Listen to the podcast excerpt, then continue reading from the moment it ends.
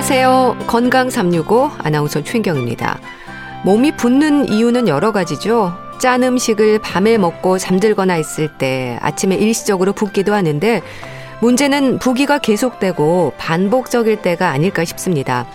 특히 이유 없이 부었다는 생각이 들 때 혹시 콩팥이 안 좋은가 무슨 문제가 있나 걱정하는 분들이 많은데요. 부종의 원인으로 콩팥병이 가장 크게 자리하는 걸까요? 오늘은 부종과 콩팥병에 대해서 알아보고요. 오래 누워 있어야 하는 환자들에게 있을 수 있는 욕창에 대해서도 살펴보겠습니다. 건강 365 에코의 행복한 날을 듣고 시작하겠습니다. 우리 몸의 콩팥은 오른쪽, 왼쪽으로 두 개가 있죠. 모습이 콩과 팥을 닮아서 콩팥이라고 하는데요. 혈액을 깨끗하게 걸러주는 역할뿐 아니라 빈혈이나 혈압 조절도 하는 중요한 장기입니다. 그런데요. 몸이 부을 때 가장 먼저 의심하는 질환이 콩팥병이지 않나요? 왜 이렇게 붓지? 콩팥이 안 좋은가 생각하는 분들이 많은데요. 글쎄요. 콩팥 기능에 문제가 생겼을 때 나타나는 대표적인 증상이 부종인 걸까요? 여러 가지 원인으로 설명이 되는 부종에서 콩팥 이상은 어느 정도나 연관이 되는지 한림의대 강남성심병원 신장내과 김도형 교수와 함께합니다. 교수님 안녕하세요. 네, 안녕하세요. 네. 김도형입니다. 교수님이 콩팥병이 의심될 때 간단하게 혈액 검사나 소변 검사만 해도 알 수 있지 않나요? 네. 심장 기능을 확인하기 위해 혈액 검사와 소변 검사를 시행하게 됩니다. 어, 혈액 검사 중에 이제 혈중 크레아틴이라는 수치를 통해서 사구체 여과율을 추정할 수 있습니다. 네. 또한 간단한 소변 검사를 통해서요.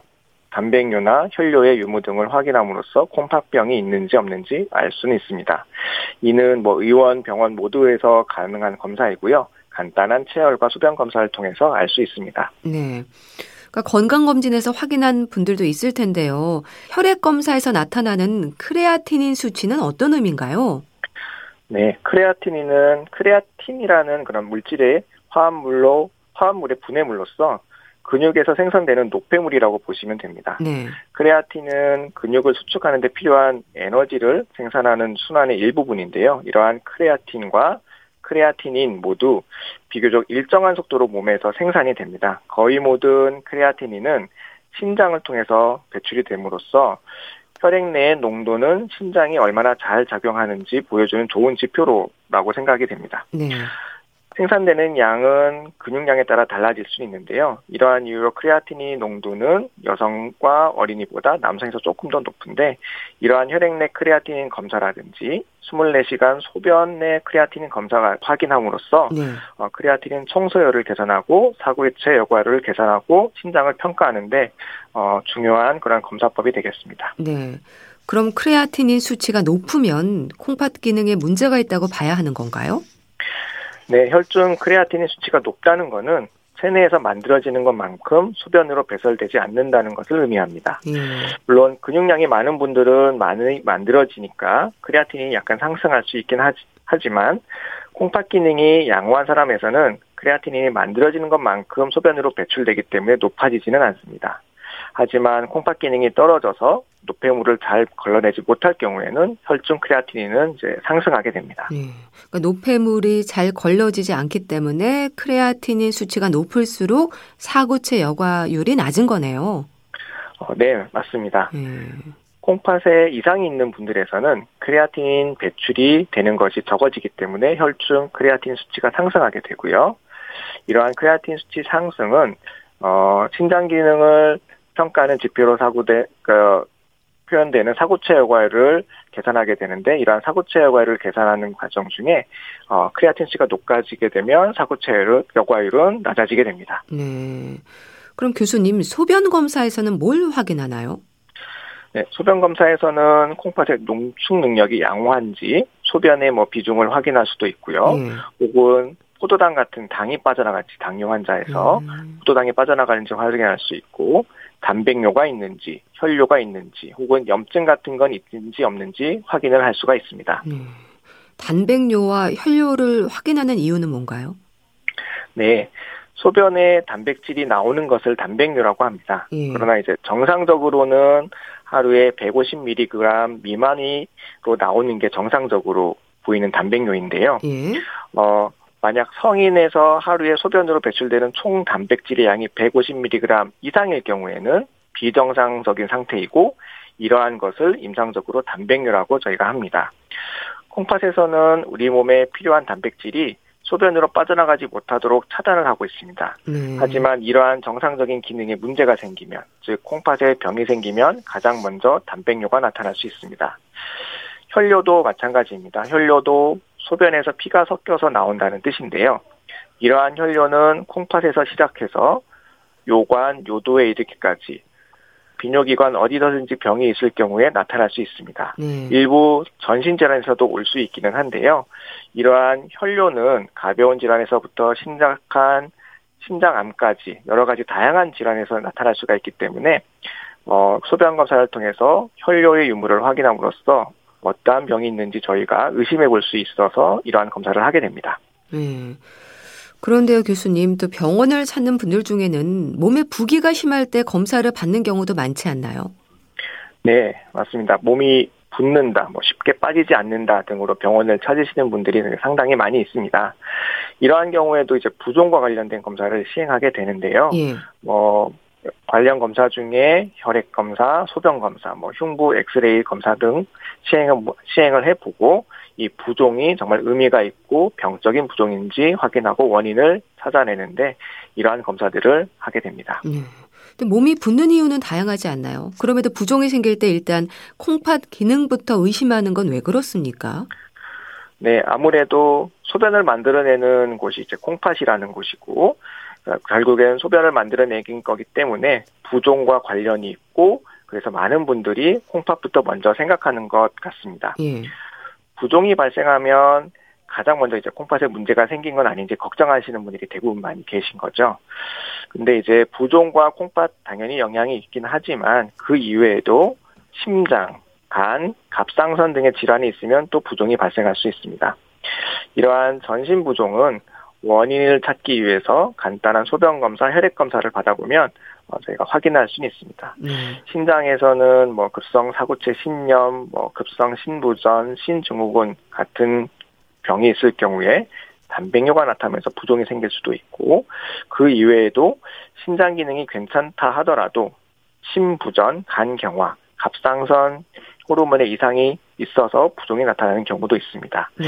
이런 것 뿐만 아니라 복용하는 약제에서도 부종이 생길 수가 있고요. 하지만 일반적으로 소변이 콩팥에서 만들어지기 때문에 모두 많은 분들이 부종이 생기면 신장 이상부터 먼저 걱정하는 것 같습니다. 예. 이 사고체 신염이라든지 만성 신부전과 같은 콩팥병이 있을 때도 부종이 생길 수 있는 거네요. 음, 네, 맞습니다. 음, 대부분의 부종은 체내의 염분, 즉 나트륨이 쌓이면은 발생하게 됩니다. 물론 단백질이 모자라거나 심장 기능이 떨어지는 상황에서도 부종이 생길 수는 있는데요. 어, 우리 몸은 일정량의 나트륨, 염분을 필요로 하고 있고 이는 음식물을 섭취해서 체내로 들어오게 됩니다. 따라서 콩팥에서는 몸에 필요한 양의 나트륨만 남기고 나머지는 소변을 통해 배출하게 되는데 예. 만성 신부전 같이 콩팥병이 있게 되면 콩팥에서 어, 우리 몸으로 들어오는 것만큼의 나트륨을 배설해야 되는데 그런 배설 능력이 감소하게 되고 몸 안에 나트륨이 쌓이게 되면 이게 부종으로 진행을 하게 될 수 있습니다. 네. 그러니까 크레아티닌 수치가 높을수록 사구체 여과율은 낮아지고 소변량이 적어지면서 부종이 생길 수 있는 거군요. 어, 네.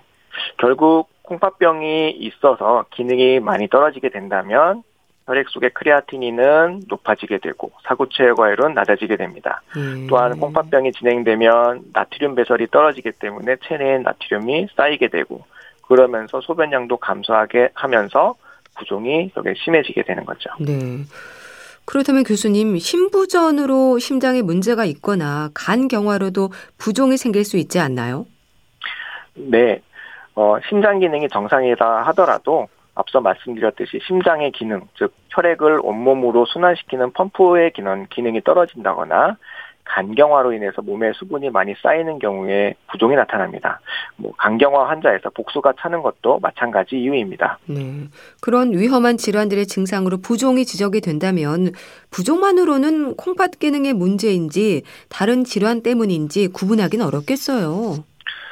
네. 어, 부종이 있는 경우 환자가 의료진을 방문하고 진찰을 받게 되는데요. 예. 이러한 여러 가지 뭐 증상들로 저희가 유추를 하기는 하지만 뭐 100% 이게 어느 쪽의 문제인지 확인을 하기는 힘듭니다.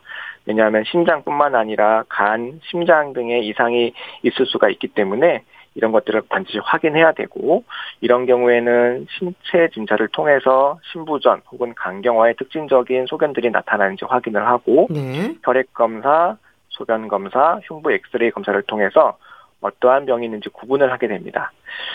심장 기능은 정상이지만 간 수치, 황달 수치가 높고 알부민 수치가 낮다면 간 질환을 의심해야 하고 추가적으로 복부 초음파를 해 볼 수가 있겠고요. 호흡 곤란도 있고 흉부 사진에서 심장도 많이 커져 있는 신비대가 있는데 단백뇨 혈뇨가 없고 심장 기능이 정상이면 어, 심장 자체에 문제가 있는 신부전을 의심해 봐야 되고 순환기 내과와 같이 상의하면서 진료를 받아야 됩니다. 이런 것처럼 환자가 호소하는 증상, 검사 결과 등을 통해서 부종의 원인을 감별하고 확인할 수 있는데 네. 이는 환자 스스로가 할 수는 없어서 반드시 병원 진료를 받아보셔야 됩니다. 네. 네, 갑상선이나 약물로도 볼 수 있고 또 부종의 원인이 여러 가지일 텐데요. 교수님, 또 원인을 알 수 없는 특발성 부종이라는 것도 있지 않습니까? 여성들에게 많던데요. 네, 뭐 여성분들은 갑상선 기능 저하증과 관련해서 부종이 생길 수도 있습니다. 뭐 약물 때문에도 발생할 수가 있고요. 예. 또 말씀 주신 특발성 부종은 젊은 여성이나 중년 여성의 경우에 많은데 앞서 언급했던 여러 가지 원인 질환들이 모두 아니라고 배제된 상태에서 특별한 이유 없이 붓는 경우에 붓는 여기에 해당합니다. 주로 아침에 일어나면 눈 주위가 붓고 저녁에 다리가 붓거나 혹은 뭐 어떨 때는 붓지도 않을 때도 있습니다. 아직까지는 그런 특발성 부종에 대해서 확실한 원인이 규명이 되지 않고 있습니다. 음. 하지만 대개의 경우 여성분들의 그런 에스트로겐 분비가 증가된다든지 생리 전에 부었다 생리 후에 소실되는 그런 생리전 증후군 혹은 서서 일하는 직업을 가진 경우가 많은데요. 또한 피임약, 진통제, 항고혈압제 등 일부의 약들에서도 이런 부종들이 생길 수 있습니다. 네. 또 특히 이제 체중에 과도하게 관심을 갖고 있는 여성분들의 경우에 살 뺄 목적으로 이뇨제를 복용할 때도 이러한 특발성 부종들이 발생할 수가 있어서 이런 경우에는 환자 스스로 어, 특별한 이유 없이 먹고 있는 약들은 다 중단해 보는 것이 도움이 될 수 있습니다. 네. 참 많은 이유로 다양하게 붓네요. 그럼 전신 부종과 국소 부종이 있다는 것도 부종의 범위도 여러 가지라는 의미인가요? 어, 네. 전신 부종은 말 그대로 몸 전체, 얼굴, 팔, 다리 등의 부종이 발생하는 것이고 예. 국소 부종은 한쪽 다리만 붓는다든지 팔만 붓거나 이런 경우를 국소 부종이라고 합니다. 국소부종 같은 경우는 전신 질환보다는 뭐 혈관 문제로 인한 혈액순환 장애 등에 의해서 발생할 수가 있고 음. 수술 후 혹은 염증, 종양 등으로 정맥이나 임파선 같은 경우들이 그런 폐쇄가 되고 흐름이 원활하지 않을 경우에 국소부종이 발생할 수 있습니다. 뭐 이러한 것들을 보면 특징적으로 이제 누워서 부종이 있는 부위를 심장보다 높게 해도 이러한 국소부종 같은 경우는 잘 빠지지 않는 경우가 있을 수 있고요. 네. 뭐 감염 때문에 그쪽 피부에 염증이 생기는 봉화지경 같은 경우는 뭐 빨갛게 달아오르면서 누르면 통증도 있고 하기 때문에 다른 부종과 구별될 수도 있고 이런 경우에 뭐 항생제 치료가 필요합니다. 그래서 네. 국소부종도 원인이 다양하고 원인 전환을 찾는 게 중요합니다. 네. 뭐 혈액 검사나 소변 검사, 엑스레이, 초음파 같은 여러 검사들로 원인을 찾기도 하지만 근데 또 겉으로 보기에도 부종을 확인하는 방법은 있지 않나요? 어, 네, 뭐 간단히 확인하는 방법으로 오목 부종이라고 하는데요. 예. 다리에 이제 정강이 뼈 있는 부분은 거의 피부와 뼈가 거의 맞닿들어 있어서 거의 살이 거의 없은 없는 부위입니다. 이러한 부분을 정강이 뼈 앞부분을 손으로 눌러서 깊이가 한 2mm 이상 되는 눌린 자국이 생기고 이게 15초 이상 눌린 자국이 올라오지 않고 계속 남아있다 그러면 이때는 정말 병적인 부종을 의심해 볼 수 있습니다. 음. 그렇게 손으로 눌렀을 때 바로 회복이 되지 않고 눌린 자국이 남아있다는 건 어떤 상태를 의심할 수 있을까요? 결국 눌린 자국이 오래 남아있다는 거는 그 부위에 이제 불필요하게 체액이 저류되어 있다는 거고요. 병적인 부종이 있을 가능성을 시사합니다. 특히 이제 오목 부종 정강이 뼈 쪽을 저희가 눌러보는 이유는 예. 다른 데는 이미 살도 있고 이제 조직들이 있고 물이 있기 때문에 부종이 생기더라도 잘 모를 수가 있는데 예. 이 정강이 뼈 앞쪽 부분은 뼈 부분과 바로 피부가 연접되어 있고 거의 체액 조리가 없는 부분인데 이 부분마저도 부종이 생겼다는 거는 결국엔 체내 부종 체액 성분이 저류가 많이 되면서 부종이 있다는 걸 생각해 볼 수 있는 거죠. 네. 그러니까 살이 찐 것 같고 반지도 꽉 끼고 아침에 얼굴이 퉁퉁 붓기도 하고 이런 증상들이 체액이 축적이 됐다는 걸 의미하는 거네요. 네, 음, 그럴 수 있습니다. 아까 말씀드린 여러 가지 상황들이 어, 꼭 병적인 부종을 시사하는 건 아니지만 스스로 느끼기에도 이러한 증상들이 쉽게 좋아지지 않고 오랫동안 남아있다면 병적인 부종을 뭔가 의심을 해봐야 됩니다. 네. 하지만 체중 증가, 살이 찌는 거를 부종으로 오해하시는 분들도 있는데요. 이럴 때는 뭐 눌린 자국이 거의 없고 검사에서도 큰 이상이 없는 경우도 있기는 하지, 합니다. 네. 하지만 이런 증상이 있을 경우에는 어떤 것인지 정확하게 보려면 병원 진료를 받아보는 게 도움이 되겠습니다. 네. 그럼 또 교수님 부기를 좀 빼야 한다는 생각에 이뇨제를 사용하는 분들도 있고요. 뭐 호박에 옥수수 수염차에 나름 여러 가지 방법들을 쓰는데 의사와의 상담과 처방이 필요하지 않을까 싶습니다. 이런 게 오히려 치료 시기를 놓치게 할 수도 있잖아요. 어, 네. 이뇨제의 경우도 이제 부종이 심하면 의사 선생님께 처방도 하고 부종을 조절할 수도 있습니다. 하지만 이런 이뇨제를 장기간 복용하게 되면 오히려 더 심한 부종을 초래할 수 있고 뭐 탈수, 전해질 장애, 대사 장애, 청력 장애 등이 발생할 수 있습니다. 예. 따라서 이러한 이뇨제는 의사의 처방에 따라서 꼭 복용을 해야 되고요. 이상 증상이 나타나면 바로 중단해야 됩니다. 또한 단순히 이뇨제를 복용하는 것이 부종의 원인을 치료한다기보다는 증상만 치료하는 그런 대등적인 치료이기 때문에요. 반드시 의사의 진료를 받고 어, 정확하게 진단을 받고 인조제를 복용하는 것이 중요하고 단순히 이뇨제, 붓기 빠지는 약만 복용한다 그러면 그러한 질병을 오히려 더 방치하는 그런 역할을 할 수도 있을 것 같습니다. 네. 콩팥 기능의 문제로 인한 부종은 수분 조절이 안 되는 게 크죠. 뭐 다리부터 폐까지 부종이 올라간다고 들었습니다. 그럼 전신으로 골고루 붓는 건가요? 어, 네. 콩팥은 체내의 염분과 수분을 조절하는 역할을 합니다. 예. 따라서 콩팥 기능에 이상이 생기면 염분 수분 조절이 되지 않아서 체내에 염분이 쌓이고 수분이 쌓이면서 부종이 발생하게 됩니다. 예. 특히 이제 콩팥병으로 인한 부종일 경우에는 전신 부종의 형태로 나타나고 결국에 몸 안에 수분이 쌓이고 쌓이다 보면 심장이 붓고 폐 부종까지 발생하고 따라서 이에 따라서 호흡곤란과 같은 여러 가지 위중한 상태로 악화될 수도 있습니다. 네. 자, 그렇다면 교수님, 부종에 대한 이해가 좀 필요하지 않을까 싶습니다. 콩팥 기능에 문제로도 부종이 있을 수 있지만 너무도 많은 질환들에서 부기가 나타나기도 하잖아요. 부종에 대해서 우리가 좀 살펴야 하는 부분들이랄까요? 짚어주세요. 어, 네. 어, 우선 붓는 것이 의심된다면 불필요하게 복용하고 있는 약은 있는지 없는지 확인을 하시고 뭐 특별한 문제 없이 이상 없이 이제 복용하는 약이 있다면 먼저 중단을 해보는 게 좋겠습니다. 또한 과도하게 짜게 드시는 걸 피하고 저염식이를 하는 게 충분히 부종엔 도움이 됩니다. 네. 음, 매일 일정한 시간에 체중을 측정을 하면서 체중이 혹시 변화가 있는지 붓는 게 체중으로 늘어가는 건 아닌지 갑자기 체중이 늘어나는 것은 아닌지 확인해 보는 것도 중요하고요. 이렇게 갑자기 체중이 늘어날 정도로 붓기가 심하다면 이건 정말 의미 있는 병적인 부종일 수 있기 때문에 꼭 진료를 받아보는 것도 도움이 되겠습니다. 네. 그리고 또 비교적 간단한 검사로도 부종의 원인을 알 수 있다는 것도 알아야겠죠. 나름 판단하는 게 오히려 독이 될 수도 있잖아요. 네.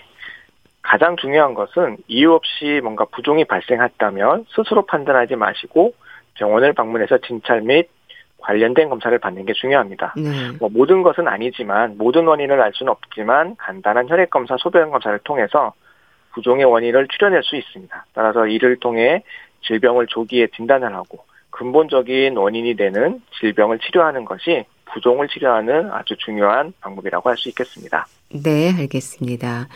자, 오늘은 콩팥병과 부종 어떤 연관이 있는지 자세히 짚어봤는데요. 한림의대 강남성심병원 신장내과 김도형 교수와 함께 했습니다. 말씀 잘 들었습니다. 감사합니다. 네, 감사합니다. KBS 라디오 건강 365 함께 하고 계신데요. 라이오넬 리치와 다이아나 로스가 부르는 Endless Love 듣고 다시 오겠습니다.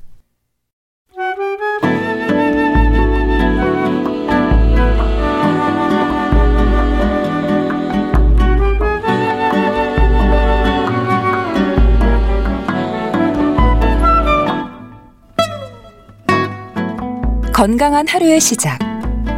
KBS 라디오 건강 365 최윤경 아나운서의 진행입니다.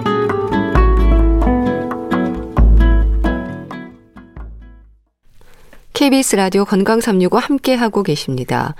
사고나 노인성 질환으로 그렇고요. 오랫동안 누워서 치료를 받아야 하는 환자들에게는 욕창의 위험도 신경을 써야 합니다. 움직임이 자유롭지 못하는 환자들에게는 욕창으로 인한 또 다른 고통을 당할 수 있는데요. 어떤 부분에 신경을 써야 할까요? 분당 재생병원 내과 백현옥 교수와 함께 합니다. 교수님 안녕하세요. 네, 안녕하십니까. 네. 교수님. 뭐 이제 하루가 다르게 기온은 오를 텐데요. 오래 누워 계신 환자들에게는 욕창 위험에도 신경을 써야죠. 그렇습니다. 움직임이 왜 거의 없는 중증 환자가 오래 병상에 누워 있을 땐 왜 바닥에 직접 닿는 피부 부위에 압력이 무척 가해져서요. 네. 욕창이 발생하기 쉽잖아요. 뭐 실제로 그런 분들이 압박감을 느끼지 못하는 경우도 있고 또 느끼더라도 스스로 움직일 수가 없으니까 손상을 입게 되는데 날이 더워지면 땀과 분비물로 인해서 더 쉽게 발생하겠죠. 예. 욕창, 압창이라고도 하는데 어떤 상태를 말하는 건가요? 동일한 자세로 장시간 움직이지 않고 있어서 결국은 체중이 실리는 일정 부위에 압력이 계속 가해지게 되죠. 예. 그러면 그 결과로 혈액순환이 잘 안 되기 때문에 그 부위의 피부와 그리고 피부 하부 조직에 손상이 일어나고 궤양이 유발된 상태 이런 것을 욕창 혹은 압창이라고 부릅니다. 네. 그러니까 같은 자세로 누워 있다 보면 자연스럽게 몸을 뒤척이게 되고 자리를 바꾸게 되는데요. 그런 움직임이 어려운 환자들에게는 피부 손상의 위험으로 이어질 수 있는 거네요. 그렇죠. 그러니까 감각이 아예 없어져서 물론 못 느끼니까 안 움직일 수도 있고요. 예. 설령 감각이 살아 있더라도 스스로 움직일 수 없기 때문에 환자가 같은 자세로 계속 누워 있으면 압력이 지속적으로 일정 부위에 가해지게 되잖아요. 그러면 그 부위에 혈액 흐름이 잘 원활하게 되질 않고 산소라든지 영양 공급이 부족해지지 않습니까? 네. 그러면 조금만 밀리거나 자극을 줘도 피부는 아주 쉽게 손상이 될 수가 있겠죠. 예. 그러니까 그렇게 혈액 흐름이 원활치 않을 수 있는 시간에 대해서도 알고 있어야 할 텐데, 근데 미처 생각하지 못할 수 있지 않나요? 그렇죠. 우리가 왜 아프다고 표현을 안 하니까 네. 옆에선 전혀 모를 수 있잖아요. 도대체 무슨 일이 벌어지는지. 네. 실제로 이 욕창은 압력이 우리가 원인이라고 말씀은 드렸는데요. 그 압력 자체가 세포를 직접 팍팍 예, 자극을 해서 손상시키는 게 아니고 예. 사실은 그 일부 신체 부위에 정상적인 혈액순환도 약간의 압력이 있는데 그거보다 조금 더 높은 압력이 장시간 지속적으로 가해지면서 피가 안 통하기 때문에 발생하는 겁니다. 그래서 압력이 비록 낮더라도 아주 장시간 지속적으로 가해질 경우에 한꺼번에 높은 압력을 단시간 가했을 때보다 오히려 더 심한 손상이 발생할 수가 있습니다. 네. 그래서 일반적으로 조직의 말단 부위에 미세 동맥 혈압의 약 두 배의 압력, 그러니까 70mm Hg보다 두 배의 압력이 1시간 내지 2시간만 지속적으로 가해져도 모세혈관이 막혀버리기 때문에 혈전이 생기고요. 그리고 그 부위에 국소적인 부위에 저산소증이 일어나서 복귀할 수 없을 정도로 손상이 일어나기 때문에 그 결과로 욕창이 발생하게 됩니다. 네. 그래서 시간적으로 우리가 와상 환자를 대할 때 1시간 내지 2시간마다 꼭 체위를 변경시키라 하는 지침이 나온 이유가 바로 이겁니다. 네. 대략 1시간 내지 2시간 정도 이상 꼼짝 않고 있으면 문제가 있다라는 거죠. 네. 그러니까 욕창을 의심할 수 있는 증상들에도 민감해야 할 텐데요. 근데 교수님, 처음부터 심한 상태로 나타나진 않잖아요. 살짝 피부가 붉어진다거나 할 때도 신경을 써야 하지 않을까요? 그렇죠. 맨 처음에는 뭐 당장 뭐 이렇게 푹 파이는 것부터 먼저 시작하진 않고요. 예. 처음에는 그 부위가 붉은 색조를 보이고 그러면서 좀 단단하고 열감이 있고 그런 정도의 소견이 있습니다.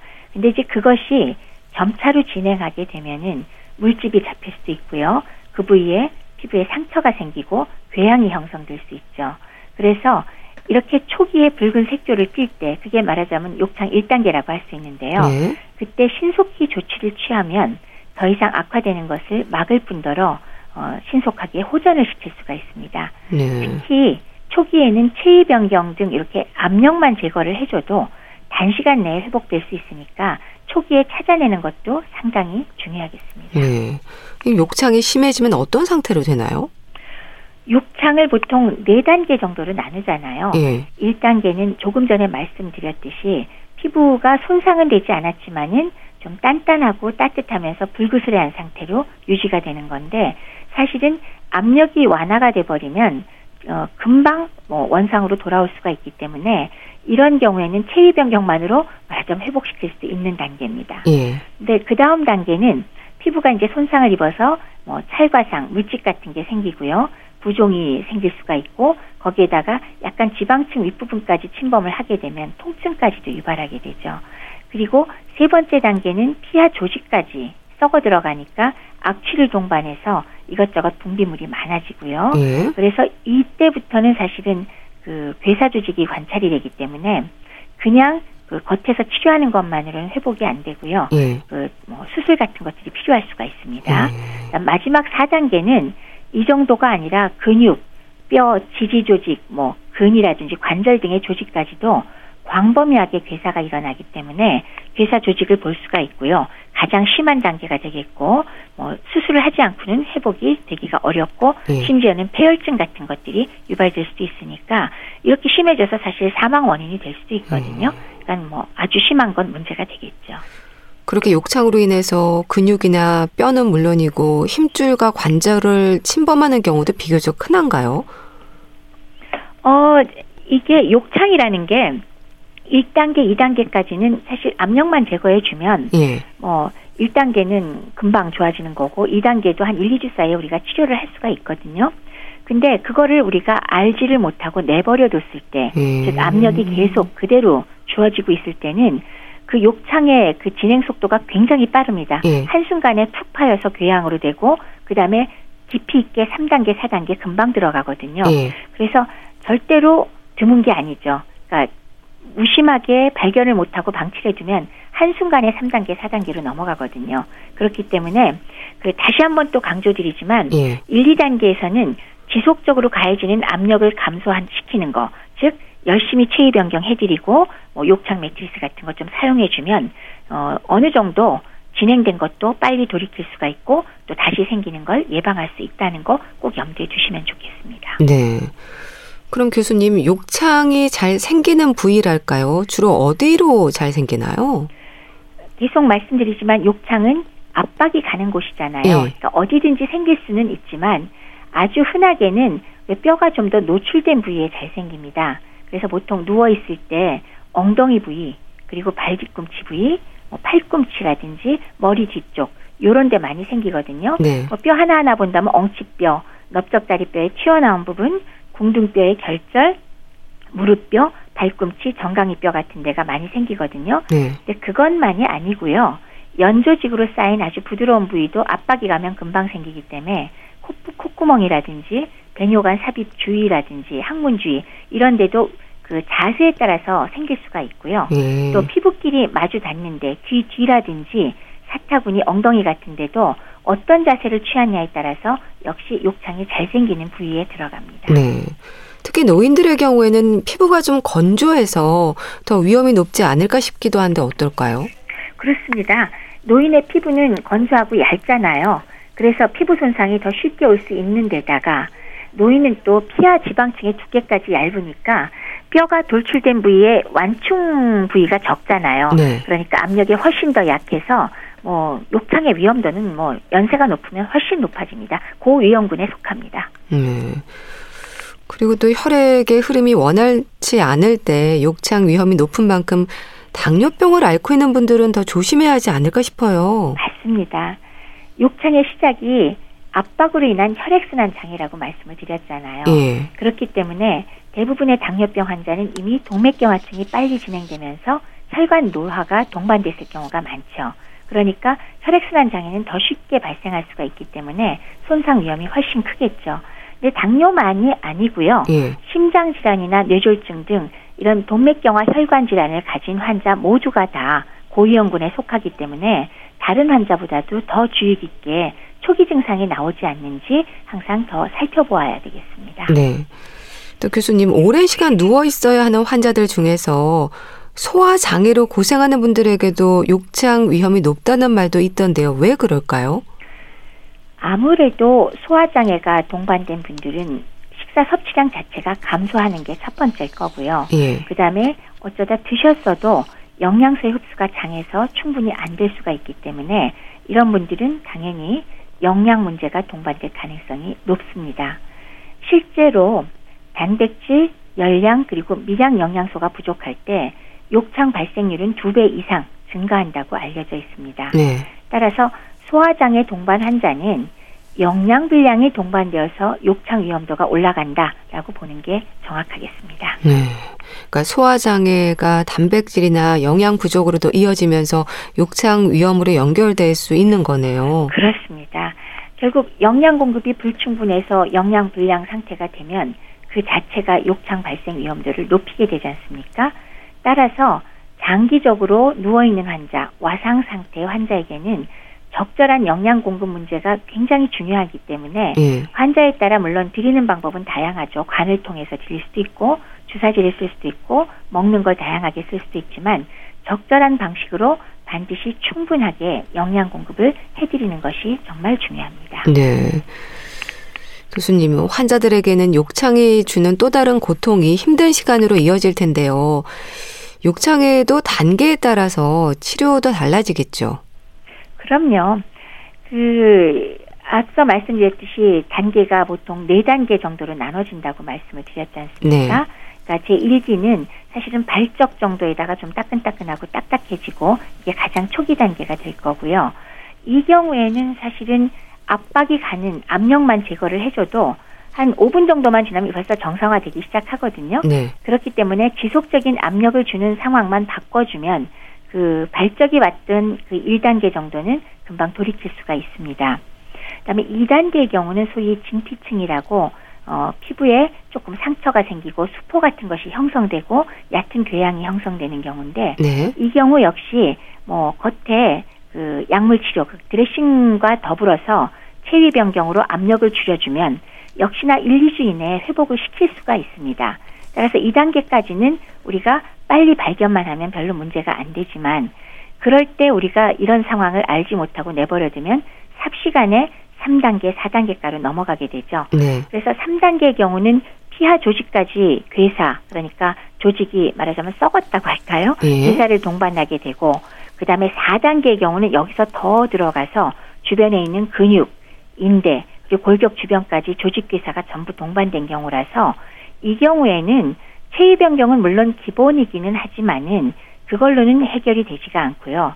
어, 뭐 종류에 따라 다르긴 하지만 수술적 치료가 대부분 필요한 경우가 되겠습니다. 예. 그리고 치료 기간에도 어, 앞서서 말씀했듯이 1단계, 2단계는 뭐 며칠, 뭐 길게 잡아야 뭐 한두 달 이 정도면 잘만 하면 다 해결이 되지만 3단계, 4단계로 넘어가면 최소한 한 달에서부터 6개월 혹은 1년까지도 치료 기간이 필요하다. 할 정도니까 초기에 찾아내는 게 엄청 중요하겠죠. 네. 이렇게 뭐 초기 치료가 중요할 테고요. 또 가장 필요한 건 예방일 것 같습니다. 욕창을 방지하기 위해서 어떤 부분들을 살펴야 할까요? 우리가 보통 네 가지 정도 말씀을 드립니다. 근데 가장 중요한 게 첫 번째인데요. 계속 강조했잖아요. 예. 압력이 가는 게 제일 큰 문제다. 음. 따라서 자세 변화, 그러니까 체위 변경을 두 시간마다 반드시 해준다. 이게 제일 중요한 부분입니다. 네. 그리고 이제 거기에 조금 더 이 자세 변화를 시키고 그럴 때 또 하나는 그 똑바로 앉혀버리면 스스로 움직이지 못한 사람은 90도로 똑바로 앉히면 엉덩이 쪽으로 무게가 너무 가기 때문에 네. 역시 압력이 너무 강해지거든요. 따라서 올리더라도 보통 침대 머리는 한 30도 이상은 잘 올리지 않는다. 그 정도 하고 그다음에 뭐 잘 알다시피 뭐 여러 가지 보조적인 그런 뭐 에어 매트리스나 뭐 스폰지나 뭐 다양한 것들 쓰잖아요. 그런 것들을 좀 뭐 찾아서 우리가 도와드릴 수가 있는데 압력을 줄여라 하는 게 첫 번째고요. 네. 그다음 두 번째는 피부 자체에 대해서 어, 피부를 좀 관리를 하고 좀 튼튼하게 유지를 해줘야겠죠. 그 특히나 오랫동안 누워 계신 분들이 기저귀나 이런 걸 사용할 때 소변이나 분비물에 의해서 젖은 게 계속될 때는 당연히 훨씬 더 그 상처 입기가 쉽겠죠. 예. 그렇기 때문에 자주자주 살펴보고 항상 피부를 적절하게 건조한 상태로 청결하게 유지해 주면서 또 상처가 났거나 그랬을 때는 적절한 소독약을 사용해서 드레싱을 해주는 것도 상당히 중요하고요. 네. 그리고 분비물 배설물 빨리빨리 제거해야겠죠. 네. 그두 가지가 참 중요하고요. 그 다음에 하나 더 세 번째를 얘기한다면 영양. 아까 말씀드렸듯이 제대로, 제대로 된 영양 섭취가 상당히 중요합니다. 충분한 단백질 섭취 그리고 어, 비타민과 미네랄 제대로 섭취하도록 도와주시고요. 네. 마지막으로 하나 더 얘기한다면 혈액순환이 문제가 됐다고 말씀드렸기 때문에 혈액순환에 좀 도움을 줄 수 있는 적절한 뭐 간접적인 운동이라든지 팔다리를 좀 움직이게 해주는 것 이런 것들이 필요하면서 혹시나 아직도 담배를 피는 분이 있다. 이건 절대 안 됩니다. 네. 그래서 그거는 좀 염두에 두셔서 크게 네 가지 정도가 예방 방법이 되겠습니다. 네. 일단 압력과 마찰력을 낮추기 위해서 침구 선택에 좀 신경을 써야 되는 거네요. 그렇죠. 가령 이불이 너무 무겁다. 그러면 안 그래도 압력 때문에 체중 때문에 무게감이 있는데 곤란하죠. 이불은 음. 가급적 가벼운 걸로 사용하시고요. 또 마찰력도 문제가 되기 때문에 침구가 뻣뻣하고 그러면 당연히 스치면서 피부에 손상을 많이 줄 거니까 네. 침구는 부드러운 걸 쓰는 게 좋겠고 또 이런 것들이 땀이 났거나 물이나 뭐 소변 등에 의해서 축축한 상태로 모르는 상태로 덮고 있거나 깔려 있으면 당연히 훨씬 더 욕창이 생길 가능성이 올라갈 터이니까 네. 항상 건조하고 깨끗하게 청결하게 유지해 주실 필요가 있습니다. 네. 그리고 두시간 간격으로 이렇게 자세를 좀 바꿔주면 좋은 건가요? 그렇죠. 그러니까 아까 왜 그 모세혈관이 문제가 되는 시간대가 바로 그 정도기 때문에 음. 보통 적어도 2시간, 1시간 내지 2시간 간격으로 환자의 체위를 변경시켜 주는 것 정말 중요하고요. 네. 그리고 말씀드렸다시피 똑바로 90도까지 앉히지 마시고 30도 정도로 기울여 주면 전반적으로 압력을 완화시킬 수가 있거든요. 그리고 당연히 뭐 뼈가 튀어나온 부분 같은 거는 바닥에 눌리지 않게 뭐 여러 가지 패드를 쓰거나 베개를 써갖고 자세를 잘 만져주는 게 좋고요. 그리고 그다음에 만약에 휠체어에 좀 오래 앉아 있게 된다. 그럴 때는 앉아 있을 때 제가 무게가 더 많이 엉덩이로 간다고 말씀드렸잖아요. 예. 그때는 30분 이상 동일한 자세로 있지 않도록 조금씩 조금씩 움직여 주시도록 그런 정도는 염두에 꼭 두셔야 되겠습니다. 네. 또 영양 공급도 중요하다고 하셨는데 단백질 공급이 욕창의 크기를 좀 줄여주는 역할을 합니까?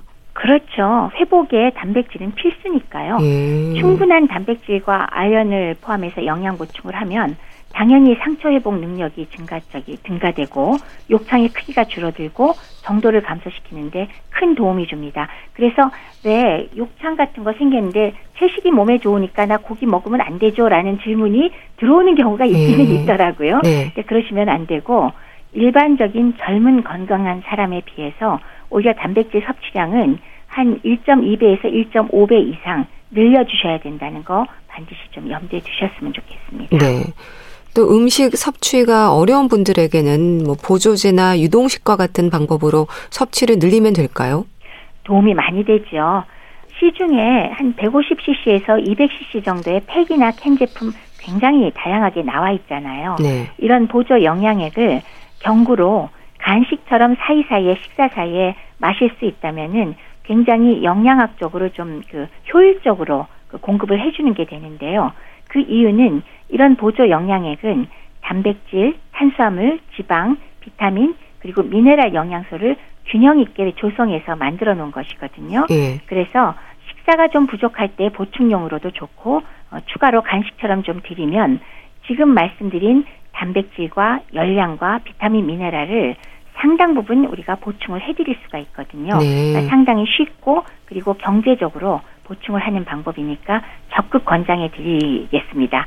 그리고 특별한 경우가 아니라면은 보통 1cc당 1칼로리를 제공하니까 하루에 드시는 양은 하루에 한 개 내지 세 개 정도 그 정도면 상당히 효과적으로 어, 영양을 보충하는 게 됩니다. 네. 또 비타민 A와 C 섭취에도 신경을 써야 한다고 들었습니다. 교수님 어떤 의미일까요?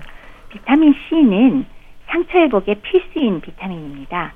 그래서 연구 결과 중 하나가 하루에 비타민 C 1g을 한 달간 투여했더니 욕창의 크기가 유의하게 줄어들더라. 그런 예. 연구 결과도 보고된 바가 있고요. 비타민 A 역시 상처 회복과 감염 방지에 효과적인 것으로 잘 알려진 비타민이거든요. 특히나 어, 스테로이드를 오래 복용한 환자의 욕창을 회복시키는데 큰 도움이 됐다는 연구 결과가 역시 있습니다. 네.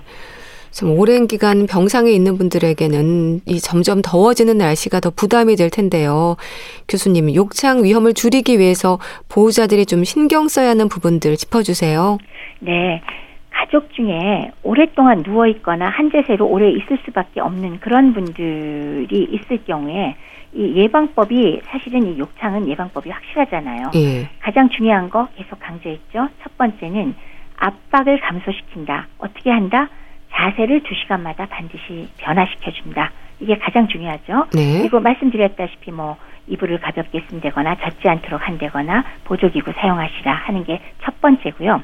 두 번째는 어, 주변을 청결하게 하면서 동시에 영양 공급을 다양한 방법으로 원활하게 해주셔야 됩니다. 네. 그게 관급식이 됐건 주사가 됐건 먹는 게 됐건 열심히 좀 공급을 해주시고요. 세 번째는 그 중요한 것 중에 하나가 초기에 발견하는 게 되겠습니다. 네. 그래서 조금이라도 매일마다 적어도 하루에 한 번은 몸 전체를 다 살펴봐서 부분적으로라도 발적이 나타나는 게 초기라고 말씀드렸잖아요. 네.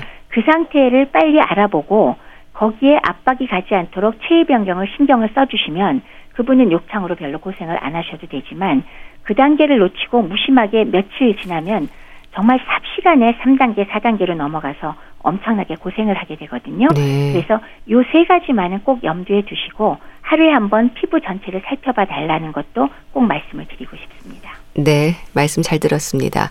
자, 오늘은 욕창의 위험에 대해서 짚어봤는데요. 분당 재생병원 내과 백현욱 교수와 함께 했습니다. 감사합니다. 네, 감사합니다. 패닉의 정류장 보내드리면서 인사드릴게요. 건강365 아나운서 최인경이었습니다. 고맙습니다.